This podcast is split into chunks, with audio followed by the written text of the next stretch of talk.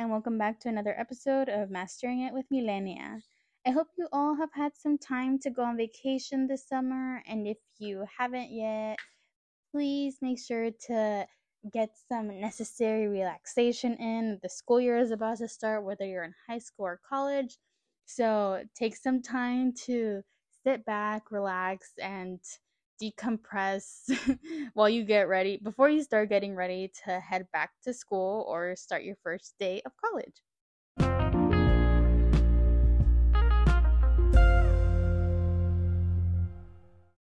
A unique aspect of the American college experience is living on campus. In the movies, you've probably seen students with huge rooms and over the top decorations and a loaded mini fridge and a desktop computer and a, a huge workspace. Well, breaking news dorms are tiny. You almost always have to share with another student and they can be pricey. However, dorming comes with a lot of benefits. You don't have to commute and you can just walk or bike to class without worrying about parking. You can also make friends with other residents on your floor and form study groups in your common area. Living on campus can also make you more inclined to use resources like the library and tutoring center, which in turn positively impacts your grades and your academic career. And you'll also be more likely to participate in extracurricular activities like student org, student government, volunteering, all that kinds of stuff.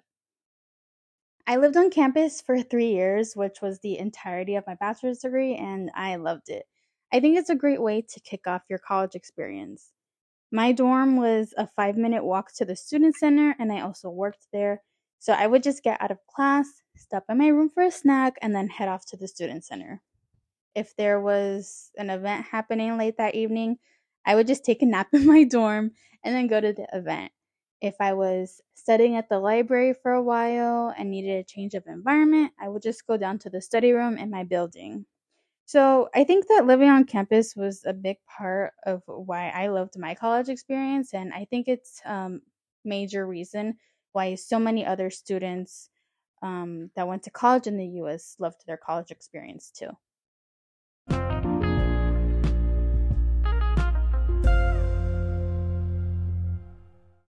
The type of dorms available to you can vary from school to school.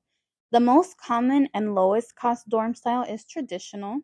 In traditional housing, you share your room with another same sex student, and there is one bathroom for all the students on your floor. It's not as bad as it sounds. This was the style that I lived in for three years. You just have to carry your stuff in a shower caddy and walk down the hall to use the bathroom, brush your teeth in the morning, that kind of thing. Another style is the suite.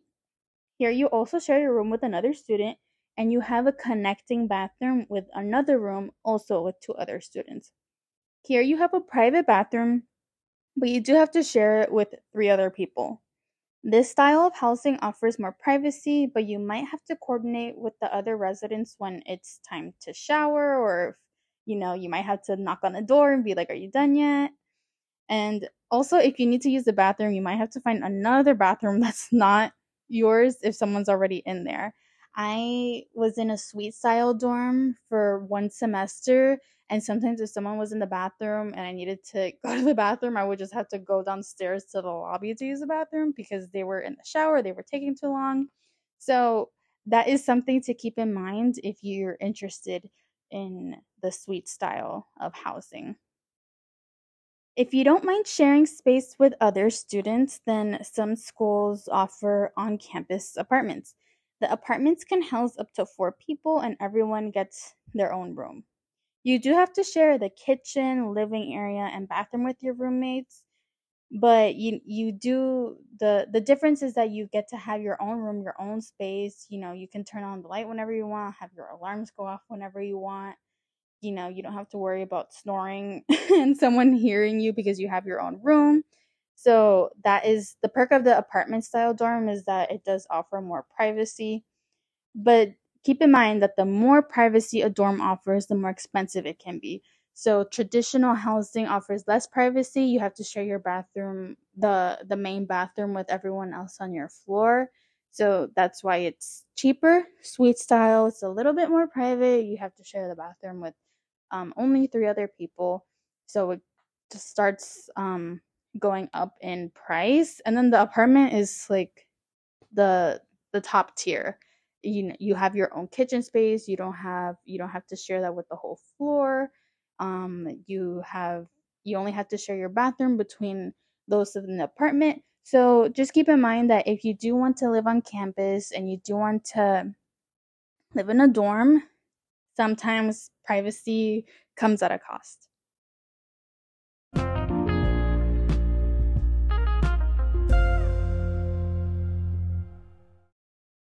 Well, dorming has a lot of pros. It does come with some cons. You almost always have to share your space with someone unless you want to pay a lot more to dorm on your own. The majority of the rooms in a dorm will be structured in a way to fit between two to four people, and they'll have maybe just a handful of single room options.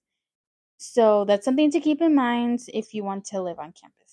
Living in a dorm can be expensive and the cost can vary from school to school. If your school has newer constructions, then those build the nicer newer buildings will definitely be more expensive than the buildings that were made 60 years ago. Um, the dorms can also get loud at night, which can make it hard for some people to sleep.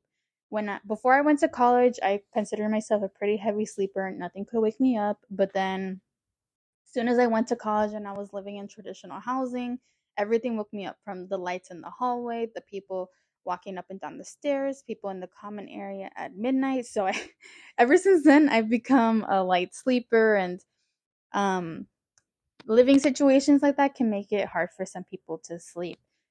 There can also be a lot of noise and people running up and down the hall, and sometimes there might be parties that won't quiet down. This is just something that comes with living in a group setting, which is what dorms are. You do have less privacy when sharing a room with a stranger, so you'll have to coordinate your alarms in the morning, maybe take your key to the bathroom so you won't get locked out. You know, so, I mean, in my case, like I mean, everyone like changed in front of their roommates and it wasn't a big deal. Um, you know, some sometimes I had a roommate once that she was like, I just to let you know that I talk in my sleep, so don't freak out.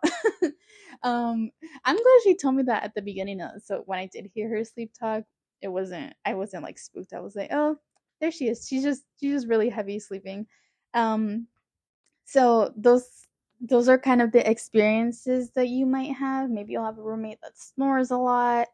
Um, you won't be able to like maybe if you want to change in your room after you shower, you'll have to tell your roommate if if it's important to you. Hey, I'm gonna shower at this time and I'm gonna change in the room at this time. I would like a little bit of privacy. Sometimes you'll just have to be open to communicating about that because that's just what happens when you're sharing a room with a stranger. Sometimes your roommate might seem like the roommate from hell. You know, thankfully you'll have a resident advisor to assist in mediation. Other times you'll just have to suck it up um, so that's, I mean, but that's that's just what happens when you're going to when you go into sharing a room with a stranger. So if you want to avoid that, a lot of people, a lot of people find uh, roommates on their own.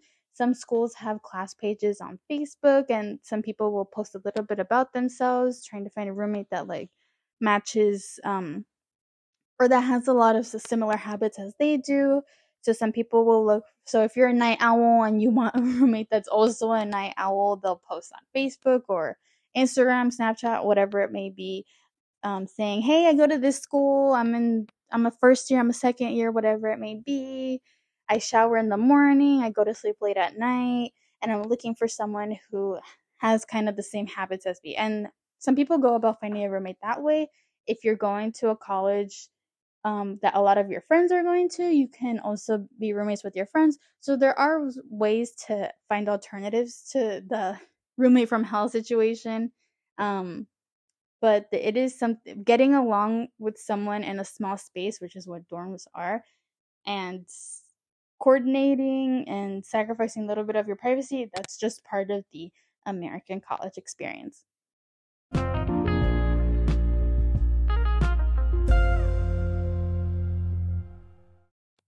At the college that I went to, a lot of students lived on campus for their first year and then moved to an off campus apartment for the remainder of their bachelor's degree. In Tampa, this was more cost effective since paying rent off campus was a lot cheaper than living on campus. Off campus student housing is usually not affiliated with a particular college or university. They're just apartments that are structured in a way that serves students. They usually come furnished with a bed, a desk, a dining table, and basic appliances.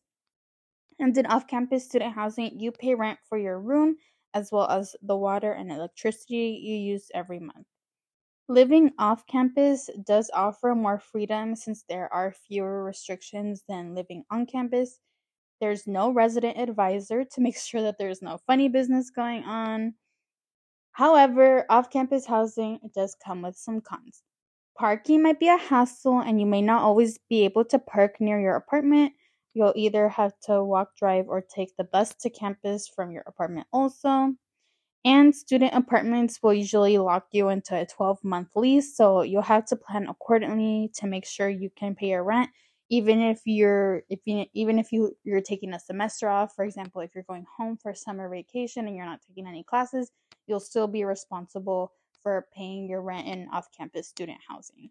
So, um, a lot of students like off campus housing because um, at the college I went to, the area, it was a lot cheaper to pay rent off campus than live in a dorm on campus. So that's why a lot of students went off campus after their first year. Um, but there there are some things to consider. The 12 month lease was probably the most um common issue people had to deal with that I saw just because um subleasing um during the summer when you're not taking any classes can be kind of tedious. So keep that in mind. Off campus housing is also an option if if on campus housing is too expensive but you really want to go to a certain school and you really need somewhere to stay, then off campus housing might be a good option for you. I lived in an off campus apartment for two years while I completed my master's degree. I lived in a 4x4 the first year, so there were four bedrooms with their own private bathrooms. And for me, that I came from living in traditional housing for three years, so that was amazing.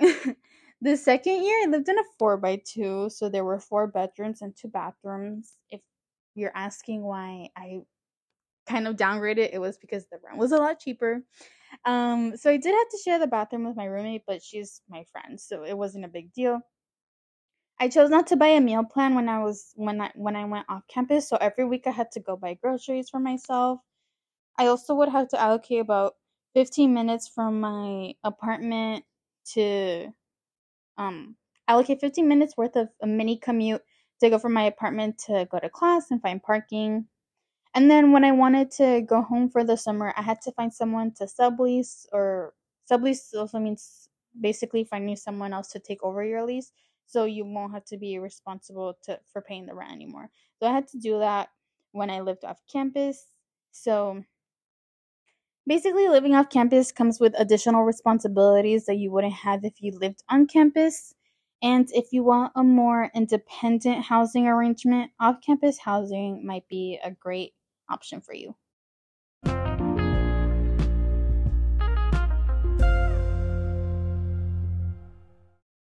So now that I've gone into the ins and outs of living on campus and off campus, the idea of living with strangers might not be your style. Maybe you just want to go to a college close to your school and live at home where everything is familiar, or maybe you want to go to college in a different state where you have family and you can live with them. That's also a great option. Your living arrangement doesn't change much and you just have to focus on commuting. If you live at home and choose to commute, you have to arrange your own transportation. You can take the bus, train, or metro, and maybe even get a monthly or annual pass so you can save a little bit of money on your transportation. You can also drive your own car to campus. Just keep in mind, most schools will charge you for a parking pass, and depending on the school you go to, it may be ridiculously expensive, like 200 bucks, or maybe it'll be included in your tuition. So definitely look into that. As a commuter student, you have to put more effort towards enhancing your college experience. When you commute, it can be really tempting to head home as soon as your class is over, but doing so can prevent you from getting involved on campus. So make sure you make time to participate in student organizations and take advantage of the resources your school has to offer. Some schools even have special programming specifically for commuter students, and that way you can meet other commuters and make the most out of your experience.